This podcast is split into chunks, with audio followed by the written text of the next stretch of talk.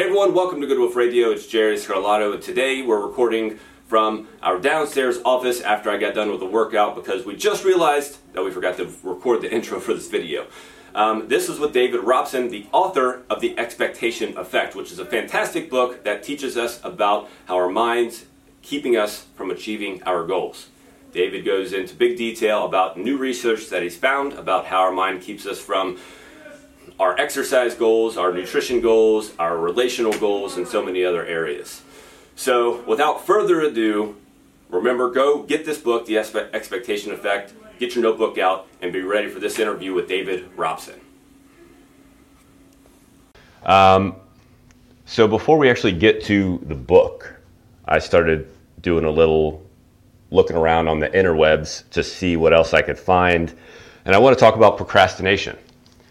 Um, how to stop procrastinating and start getting things done. Mm, uh, so you wrote this article on, I think this was New Scientist. Ah, uh, yeah, yeah, yeah. That's one that. That sound yeah. about right? Yeah, exactly. Quite recently, I think, like a couple of months ago, maybe. Yeah. Yeah. There. So I I appreciate this article because procrastination is like my favorite form of trying to work around fear of failure, which is like one of the very first paragraphs that you have in the article.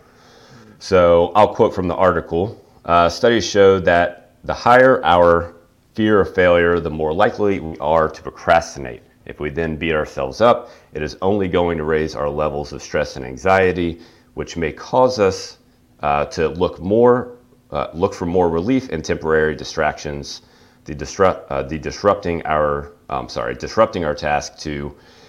The result is a vicious cycle of self-sabotage. So, like I said, that's one of my favorite forms of self-sabotage. I guess is the best way to put that. Um, why did this topic pique your interest? Is that something that you find yourself doing as well, or um, was it just something that you've heard a lot of people talk about?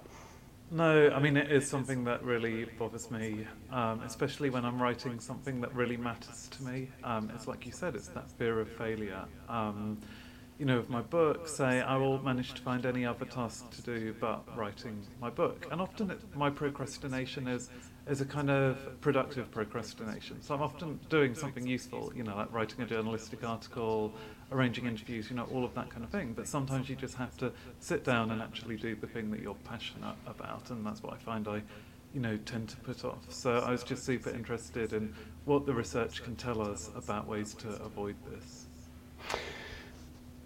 What have you found that works for you? So there's a couple things that you say in the article, which we can get to in a second, which will also lead us to the next article that I want to talk about. Um, but did you have any things that you did before that that you, you know, that you kind of found worked for you, or uh, once you got into the research, you were like, hey, I'm going to start implementing these things, and you found that those things were very helpful? Yeah, I mean, the thing that I've done recently for the last couple of years is kind of setting myself arbitrary deadlines that are normally, you know, considerably um, before the actual hard right. deadline. Um, mm-hmm.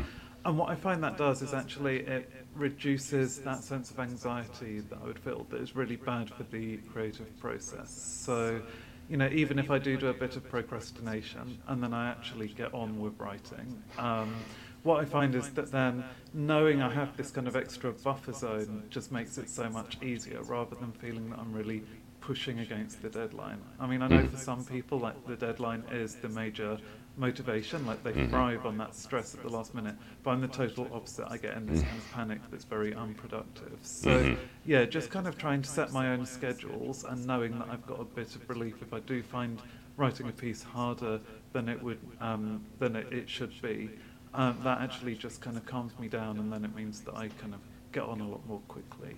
Um, so that's my, my first major um, kind of strategy to dealing with procrastination.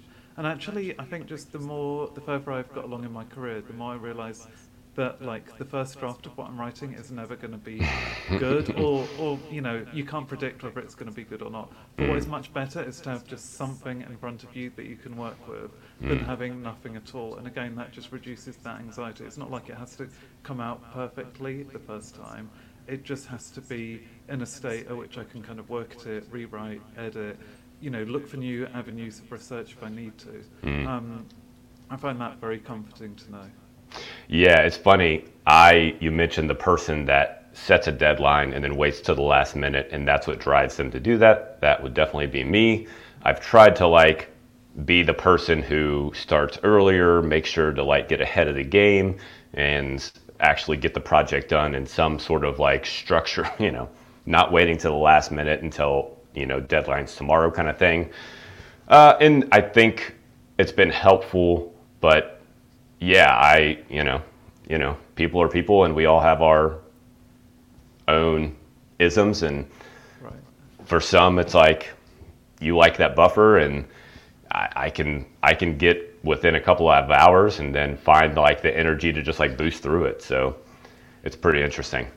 Yeah, I mean, that's what I think we're learning with psychology more and more, is that there aren't any hard and fast rules that are going to work for everyone, and we have to actually embrace our individuality. So, you know, you can have these studies that do show that on average these techniques work, but it's definitely going to be that some techniques work better for some people than others.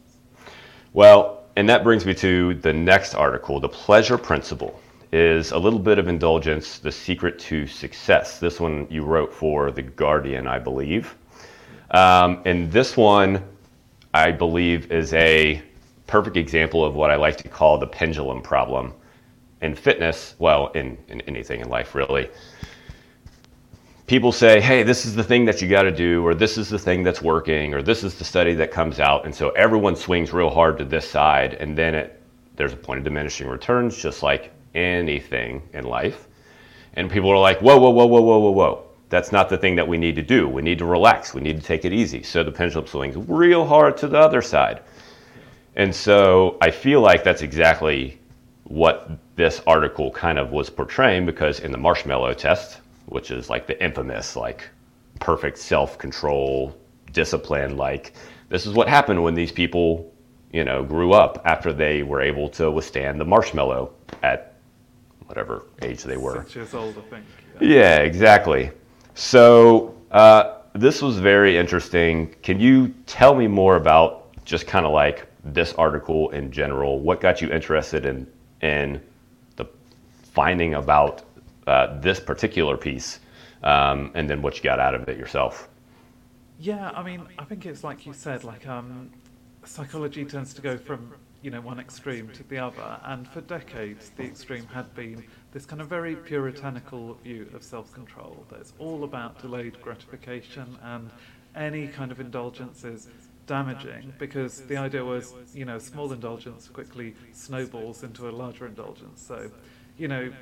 It might be helpful for you to have like five minutes break in the middle of your working day to kind of, you know, muck about on the internet. But the the problem seemed to be that people can't stop at just five minutes and they waste the whole afternoon. Or you have like a one piece of cake and then, you know, you eat the whole cake and your diet goes out No of the doubt. window and you stop following your diet, you know, in the days and weeks afterwards. Um, and you know, there's recent research really questioning this view. Um, so there's research showing that actually the most successful people, whether they're kind of students uh, trying to get a high mark in their degrees, or whether it's uh, dieters trying to lose weight, or exercisers trying to meet their fitness goals, um, is that you know we can all be a little bit more flexible. Um, but the key thing here seems to be that you plan your indulgences in advance rather than just kind of trying to keep up that willpower and then giving in to the temptation and then having all of that sense of shame and guilt that can come with that. Whereas if you're just upfront, you know, in your working day and you're just like, I'm going to spend, you know, half an hour, midday, doing something I really enjoy that has nothing to do with work. Or if you're on a diet and you set one day a week where you can just treat yourself to whatever you want to eat. Um, you know, those people seem to be more successful. Um, and I think it goes back to what we were saying about, you know, the self-sabotage, the fear of failure. You know, we have all of these negative um, emotions that um, we experience when we're trying to strive towards our goals. And um, if we, you know, we have that fear of failure, and then if we do fa- fail or fail according to these kind of arbitrary criteria that we've set up, you know, that shame actually makes us feel so bad. It really saps our motivation to continue. That's why our um, small indulgences tend to, to snowball into larger indulgences. But just by planning in advance, that is one way to kind of avoid that. Um, another way is just to show yourself more self-compassion. And there's loads of research now showing that people who are excessively self-critical are actually worse for things like um, uh, procrastination and just sticking to their goals mm-hmm. in general. Mm-hmm. Whereas actually, if you can show yourself self-compassion and you know you don't keep on beating yourself up for wasting an afternoon, but you just realise the next day you can kind of make up for that time. Or if you're on a diet and you do have a cake because it's one of your colleagues' birthdays, but you, are like, well, that was fine. That I wanted to share that moment mm-hmm. with them, but tomorrow I'll just kind of go back to normal without any harm uh, done overall to my goals. Mm-hmm. You know, those people are the ones who really succeed. So actually, we can just be a bit easier on ourselves. We don't have to, um, you know, kind of. Um, have that negative voice in our head, like it's kind of a teacher from school kind of telling us off all the time. We can actually just be mm-hmm. a bit more grown up about this, you know, our whole kind of outlook on, on meeting our goals. Yeah, I think, I mean, that's perfect. And you talk about stigmatization in the book. I think that that's, I mean, that's a big, big, big part of it. Just labeling things good, bad, whatever, evil, you know, just just the label itself, the thought itself failure being bad, success being good, those ideas in and of themselves are what cause a lot of this. I thought it was it was funny what they called it in uh, the actual study that you referenced in this article, planned hedonic deviation activities. I love that name. Right, exactly, or the idea of like um, strategic indulgence as well. You know, that, that's what we need to do is to recognise that actually um, a bit of pleasure in life is what makes life worth living, and it's crazy if we're feeling guilty about that. But also, I just think it's about seeing the big picture. It's that trajectory that you're looking for. Whatever goal you're reaching for, you're looking for kind of improvements day after day after day. But it doesn't matter if one of those days you, you know, you fail to meet up to, to your goals. It's if week after week you're kind of getting closer to what you want to achieve. And I think that's what we often forget. We think that one small deviation is the end of the world. It's like we're catastrophizing what should really be something quite neg- negligible. And I think we just need to get over that.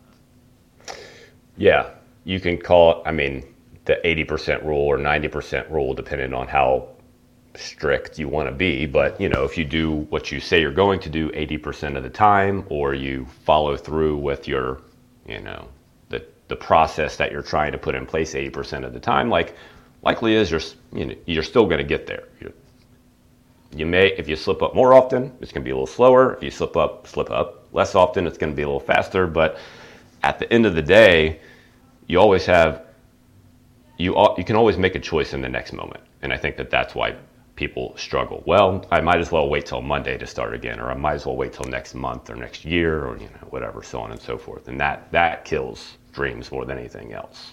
Yeah, exactly. And actually, what we can do there is kind of make take advantage of this um, psychological phenomenon called the um, fresh start effect, and that's mm. essentially what you're saying, which is that you know, like we like to have a kind of concrete landmark on which to start our goals afresh. So mm. for most people, that's going to be the first of January of each year. Mm-hmm. But actually, a similar thing can work if you you kind of see the end of your university semester as being like um, the fresh start for your new goals, or even just the hmm. beginning of the week, the beginning of the month, your mm-hmm. birthday, you know, the day after Easter, any of these things you can set up as this kind of new beginning. And I think people who have good self control are really good at doing that and saying, well, I might not have achieved what I wanted, you know, in this chapter of my life, but I can just start a new chapter on this kind of relatively arbitrary date. Um, so yeah, we should definitely constantly be looking for new starts rather than just thinking of like the first of January as being the only mm-hmm. time to make good re- uh, resolutions. Mm-hmm.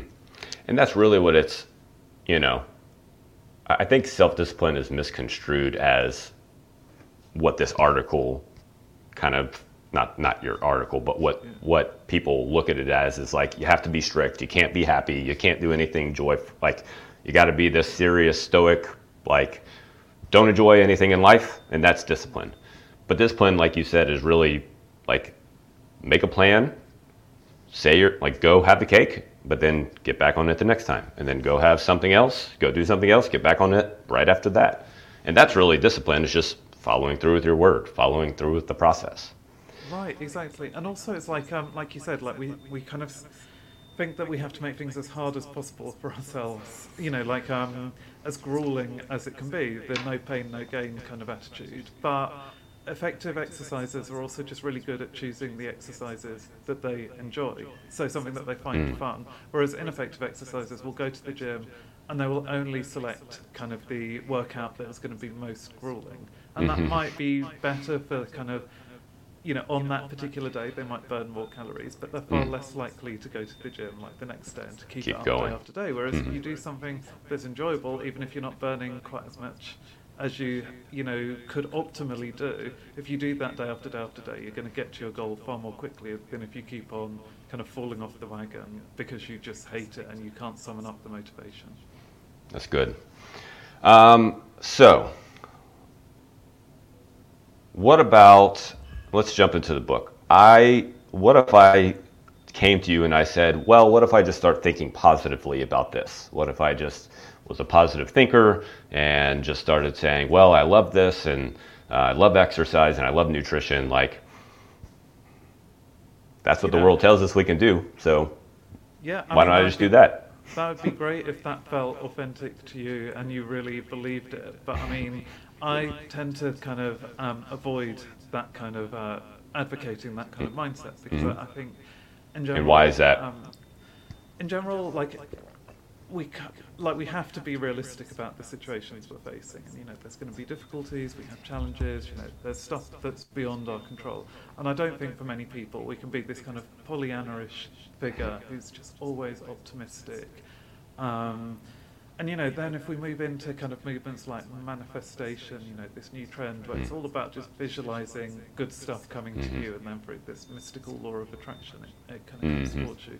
Um, you know, I don't. I, I think that can be useful for some people for you know helping them to be proactive maybe in their life, seeing opportunities. But um, in general, I'm quite skeptical of that kind of idea as Mhm. well. Um, I don't think the scientific evidence supports it, and also, um, you know, it can kind of set you up for disappointment. Um, Mhm. Whereas, you know, I think we, we have to recognise that we have to take positive, ac- you know, actions ourselves, and our Mm. behaviours have to reflect our goals. So when I talk about the expectation effect, it's a bit more specific than just like positive thinking Mhm. in general. It's much more about specific beliefs, about specific outcomes, and then, you know, that have been charted through specific mechanisms, and it could be changes to perception, to behaviour, and to our physiology. You know, Mhm. that's the science of the expectation effect, is that our beliefs can shape outcomes through all of those mechanisms, but they're very carefully defined, you know, and they've been objectively, experimentally studied. So, you know, my book kind of explores these expectation effects in lots of different areas of life, from, you know, medicine and recovery from illness to exercise dieting, educational performance, work performance, even how we age. But Mhm. in each case, there's good objective science and a good scientific explanation for how that could occur. Yes. Uh, one of the quotes that I found in an interview you did with Chris Williamson, I believe maybe last year sometime on Modern Wisdom, uh, you said our expectations that we have today are shaping our, our reality tomorrow. I think that that's a phenomenal, uh, just a very succinct way of stating like what you believe is what you're going to get. What you think who you are, what you see, what you view through your eyes is what you're going to get in front of you. So uh, that was very succinct and a very great way to say that. At the end of the book, you talk about how just your beliefs in aging and your beliefs in what aging looks like um, will dictate potentially when you die. That was Right, that was yeah. very eye opening. So can you talk a little bit more about that? Yeah, I mean it's incredible, um, but you know it has been very carefully studied, Mm-hmm. um, and you know we're talking about people's beliefs in their twenties and thirties and forties influencing. That was the incredible part. you know, 70, 80, 90, and it's not Mm. just how long they live. Although the difference in lifespan between people with the positive beliefs about aging and the negative beliefs about aging is about seven years. So you know, really incredible. That's incredible. But then it's also how, how well you age. So it's about, you know, how likely you are to get Alzheimer's disease. uh, people with the negative beliefs are about twice as likely to develop Alzheimer's disease as those with the positive beliefs. Mm. And you know that's measurable through the build-up of those amyloid plaques within the brain. So it's not Mm. just the kind of cognitive symptoms showing themselves; it's actually the uh, biological mechanism by which Mm. the Alzheimer's is developing. Um, and you know, so the, the, stu- the first study came out in 2002. Since then, there have been lots of replications, and then lots of studies kind of looking at the mechanism. And again, it is a mixture of behavior and physiology. So the behavioral mechanism is kind of obvious, but also really profound when you think about it. And that's just that if you expect to to kind of um, have some advantages to aging. So if you see it as a time of growth and wisdom, better decision making, um, you know, time with your family, new opportunities after you retire, you're just going to be more motivated to look after your health. So you Mm. eat more healthily, you're going to stay more active. You know, it's changing the health behaviours that we know influence aging. Um, we know that aging is within our control to a certain degree if we look after our bodies. Um, but then equally, if you um, think about the stress that can come with aging, then your beliefs about aging are going to shape that prolonged stress response. Mm. Um, you know, put simply, if you are really negative and you see aging as being purely about decline and disability, you know, all of those tasks that you do day to day, things like going to the shops, meeting new people, you know, traveling to a new location, you know, they're going to feel a lot more stressful. You're going to worry that you're going to forget people's names and forget your way, get lost, um, have a fall and be injured. Um, and you know that sense of vulnerability that increases your stress response. So you each day your levels of cortisol are just rising very slowly, and over years you can see this kind of steady increase in cortisol, the stress hormone. Um, Interesting. And then that's linked to things like inflammation within the body. And we know that long-term inflammation can damage our cells. It creates Mhm. wear and tear on our tissues, and then that predisposes us to illness. If you have the positive view of aging, if you're seeing all these new opportunities and you're still excited and you don't feel vulnerable, you actually can see some strengths that you've acquired as you age, you're just not going to have that prolonged stress response. And actually, what you see with those people is that once they retire, their levels of cortisol um, actually fall, they drop as they get older because they're kind of relaxing into their retirement. Um, Mhm. Maybe they don't have some of those stresses that they would have had when they were working and they had their young families and you know had less time to enjoy themselves. Um, and that means that they're less predisposed to illness. And you know, day to day, it might not make such a huge difference, but over years, you know, that is what increases your risk or decreases your risk of Alzheimer's disease or cardiovascular disease, and ultimately of, of an early death. Well, in the years, that's the hard thing to appreciate because our, our average demographic at Thriveology, which is the facility that I own and operate, well, I own, I say, I operate the, the team basically. They they support me and they probably own more of it than I do, but you know, I like to go along for the ride at least. Um, we're probably 45 to 60 years old is our average demographic. And so a lot of the people who walk through the door are people who are saying exactly what you're talking about. Oh, if I would have started this 20 years ago, then, you know, XYZ, I would feel better. I wouldn't be in the situation that I'm in. And a lot of them also have those same sort of mentality about aging. And, and I fight back very hard whenever I hear things like, oh, it's just me getting old. You know, I got this thing in my shoulder, I got this thing in my knee, or I started forgetting where my keys were, and oh, it's just me getting old. I fight back very hard um, against phrases like that because of exactly what you're talking about. You get exactly what you expect. What I found interesting, I did a um, an aging series on the podcast recently, and I went and I found this review paper. Um, they had gone back and reviewed the literature over like the first from like 1900 to like 1950, I believe is what it was, to see how people talked about aging, aging in the literature. And what they found was interesting. Essentially, up until like 1940, I believe it was, most of the conversation around aging and most of the literature around aging was, was written by old people, like people actually going through the experience, people actually living the life of aging.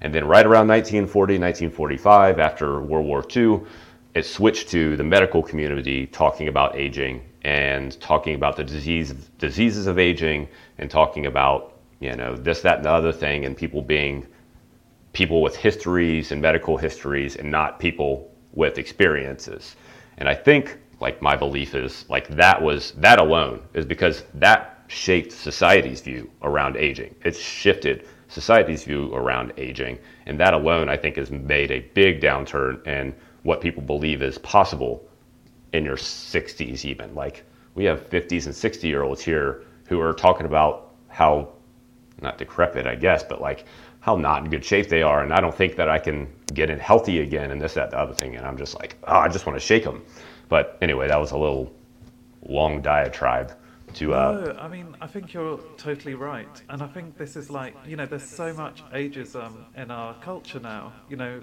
because, like you said, because we're not really listening to old people's experiences. We're kind of projecting our own fears on, you know, older people. Um, and that is, you know, then it's not surprising then that people start to internalize those beliefs. And it's, you know, they, I think there was, you know, research showing that actually, like, sometimes it's the older people who now are the kind of biggest defenders of these ageist stereotypes because, you know, they've had a whole lifetime of absorbing that. But, you know, there are those people who have the positive views too, and they can be this kind of inspiration to us. You know, I spoke to, like, um, this um, lady, Paddy Jones, who's like an acrobatic salsa dancer, like the world's oldest. You know, she's in her 80s. She only started, like, dancing professionally in her 60s and she's Wow. just gone from strength to strength and you watch the videos of her and it's amazing and she's just having the time of her life as well you know um, and you know that's obviously that's not for everyone but i think there are loads of ways that we can all push ourselves out of our comfort zone so we can start questioning those assumptions that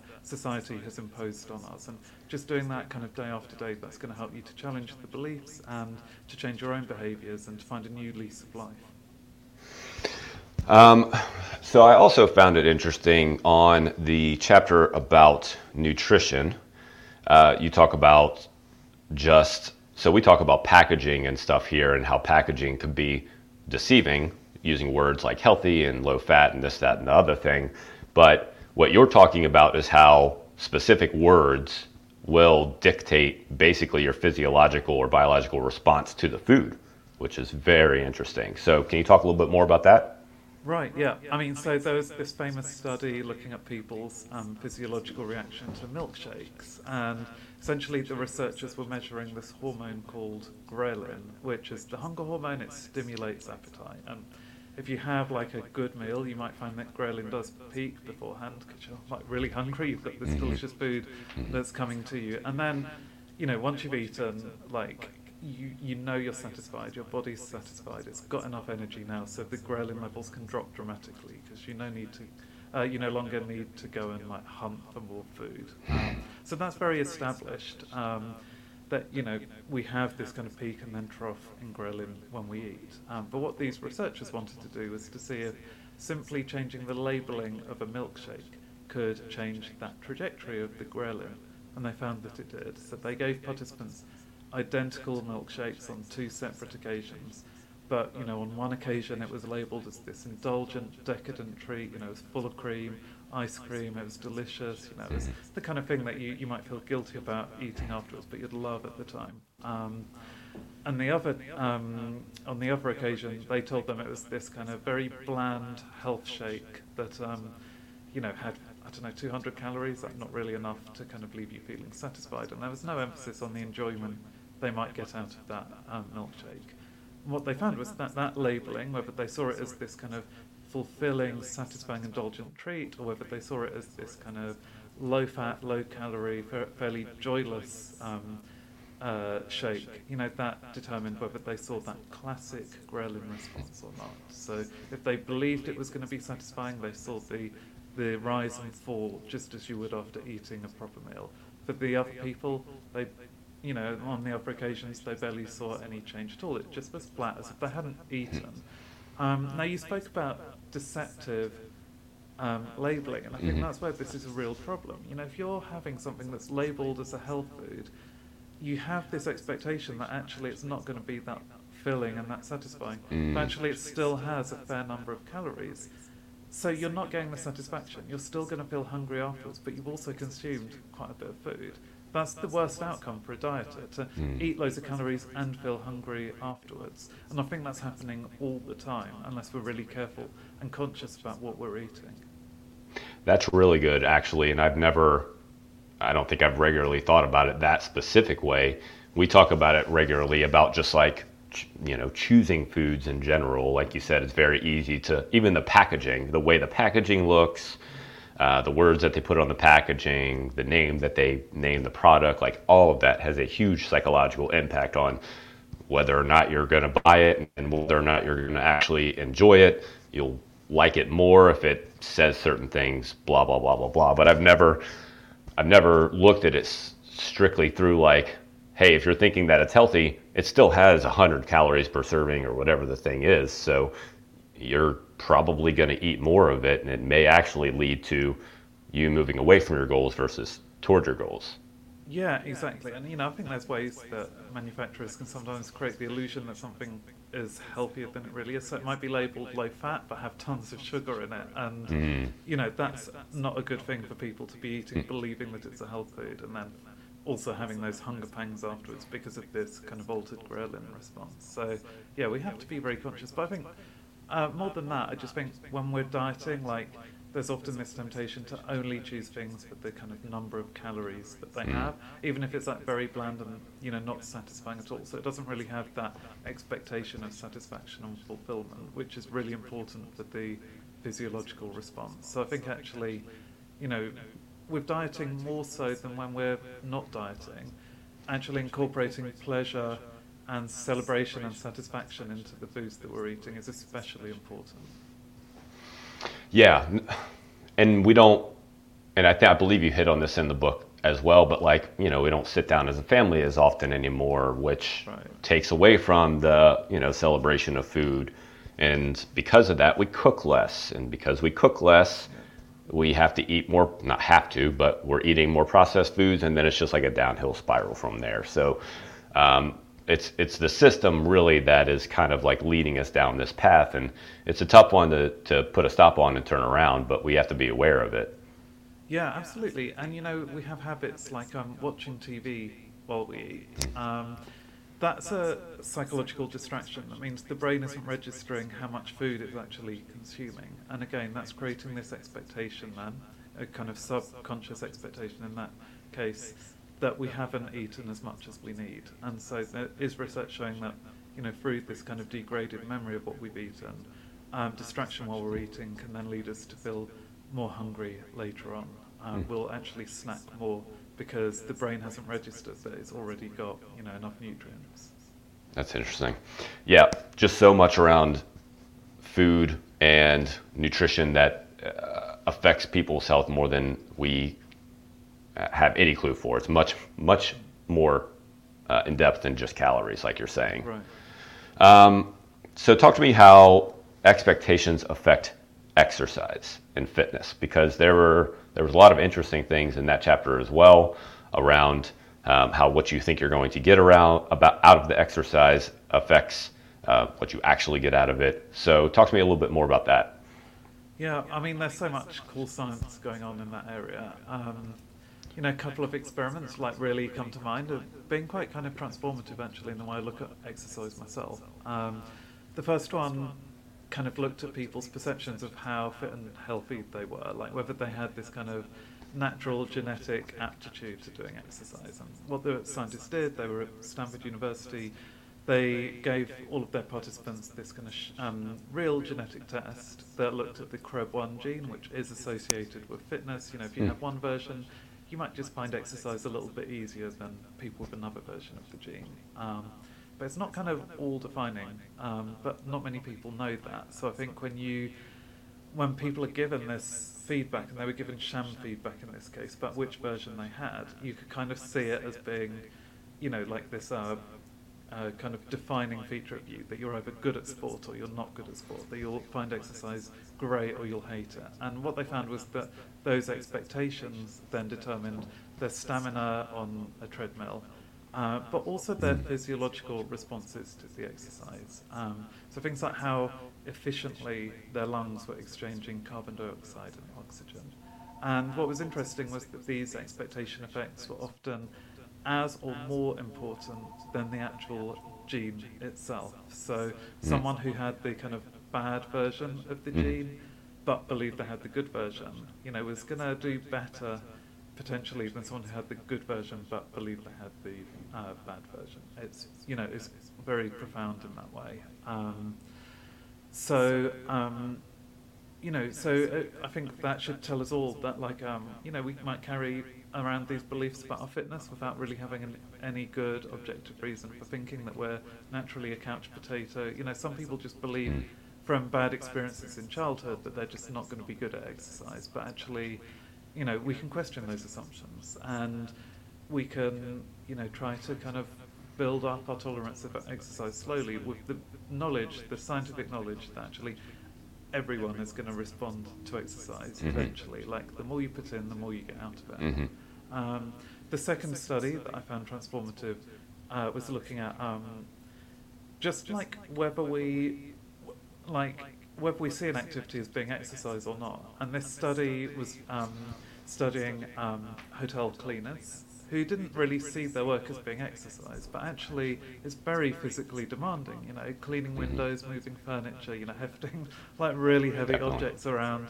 You know, they were getting easily the kind of weekly recommended amount of exercise that the U.S. Surgeon General had uh, prescribed for people to live a healthy life, but they just didn't realise it. So these scientists at, at Harvard, they just educated these cleaners about that fact. They told them that actually, you know, you're, you're doing a good workout um, throughout the week and you should uh, be, you know, getting physical benefits out of that. They left around some flyers and posters and, you know, just like uh, stuff to remind them of this fact and then visited them a month later to see whether there'd been any changes to the health. And there were. Um, you know, their blood pressure had dropped from being kind of problematically high to being within the normal range. They'd even lost a tiny bit of weight. And that didn't seem to be associated with any particular changes to their kind of daily routines. It's not like they were eating healthier or had suddenly signed up to the gym. Um, they just seemed to somehow be um, through maybe the mind body connection, they were kind of benefiting more from that activity that they were doing. And there's, you know, lots of potential pathways. We don't know what all of them could be. It could just be that by feeling good about themselves, they were tolerating stress in their lives a bit better, and that that was having these, this, you know, benefit to their metabolism. Mm-hmm. We don't know. It could be that they were actually just, you know, putting a bit more effort into their work, a bit more room. But you know, even that is is worthwhile, a worthwhile change. Yeah. Um, you know, so it's definitely like a profound result, and it makes me think about, you know, all of those things that I do in my life that I wouldn't have considered as exercise previously. You know, like just, uh, you know, walking to the train station, um, you know, playing mm-hmm. with my friends' kids, you know, if I go to visit them, you know, doing the housework, like doing DIY, you know, all of these things, like, can, we can just try to appreciate them a bit more. Well, and I think it's appreciating that, like, movement is is right. the goal, right? Not just, not only exercise. Like exercise, when you do it intentionally, generally is going to be more, generally, is going to be more intense than if you're just, not just, but if you're, you know, cutting the grass or you're doing some work around the house or you're doing this, that, and other thing. Like on average, when you go exercise, it's going to be more intense. Therefore, generally, you're going to get more fitness benefit out of it, more health benefit out of it. However, movement in general, NEAT movement, non-exercise activity, thermogenesis is going like that makes up the bulk of your day. You can only like the average person exercises, well, not the average person, let's say the average exerciser exercises an hour, I don't know, three days a week, four days a week, whatever it is. Um, that's four hours out of 168 hours. So your day has a lot of opportunity for movement. And I think that that part gets easily overlooked. And that's exactly what you're talking about. Like looking at every movement as potential benefit to your health can completely open up and potentially revolutionize like your health in general. Right, exactly. And I do think, you know, I think there probably is a kind of mind body connection thing that's going on here, but actually, I do think if it has a behavioral benefit in that it's this knowledge is actually just increasing the amount of movement that people do each day. You know, encouraging them maybe to have a break and to, you know, just walk up and down their stairs or whatever. Like, you know, go and you know clean their windows actually appreciate that as being not just useful, you know, for the the appearance of the home, but also for their health. You know, I think that is also beneficial. Um, you know, the science is very clear actually that there's no minimum amount of exercise that we can do um, that will be beneficial to us. Any extra helps, and anything that encourages that has got to be a good thing. Yeah, it's it's interesting what we're what we're what I'm hearing is like hmm, these things start to layer on top of each other, right? So you get to a certain age and you start to feel icky and you're like, oh well, my age is getting to me. And then you think about starting to work out and you're like, well, I don't know if I can because I don't know if my if I can really improve my health at all. And even if you start to do something, you may be thinking, like, I don't know how much I'm actually going to get out of this. I don't know how beneficial it is for me. So it's interesting how these things can start to stack on top of each other. And I don't know. I feel like like the digger you, the further you deep, further you deep, the further you dig the hole, like, like it's just it's just a hard one to dig out of, and and it's something that just a lot of people overlook.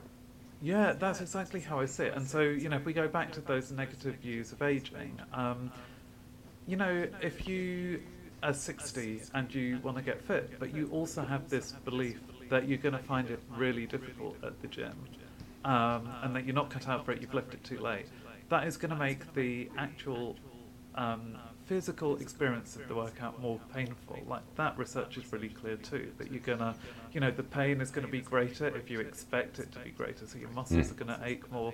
Interesting. When you feel out of breath, you're gonna catastrophize that and you're gonna see that as a sign of failure, which makes you feel a lot worse. And, you know, that might even kind of cause you to feel even more out of breath because you're worried about that you're gonna faint or something. So you're kind of working yourself up into this panic. And, you know, the, the result of that is gonna be that you're not gonna want to go back to the gym uh, the day afterwards because it's been such a grueling experience. Whereas if you go with this other attitude that actually, you know, um, any exercise that you do there is beneficial, even if you know you're not pushing yourself too hard. But specifically, if you see all of those kind of feelings that you're having as a sign of growth, so actually, you know, the aches and pains and feeling out of breath, you know, that is just a sign that you're pushing your body beyond its comfort zone, and that's what you need to do to to kind of start building those muscles and you know strengthening your heart.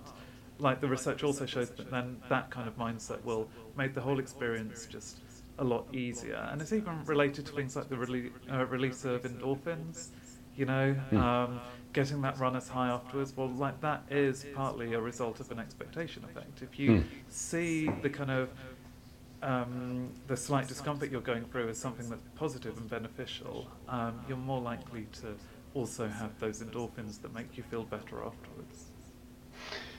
That's interesting. Yeah, that's good. That's real good. Um, just a lot there.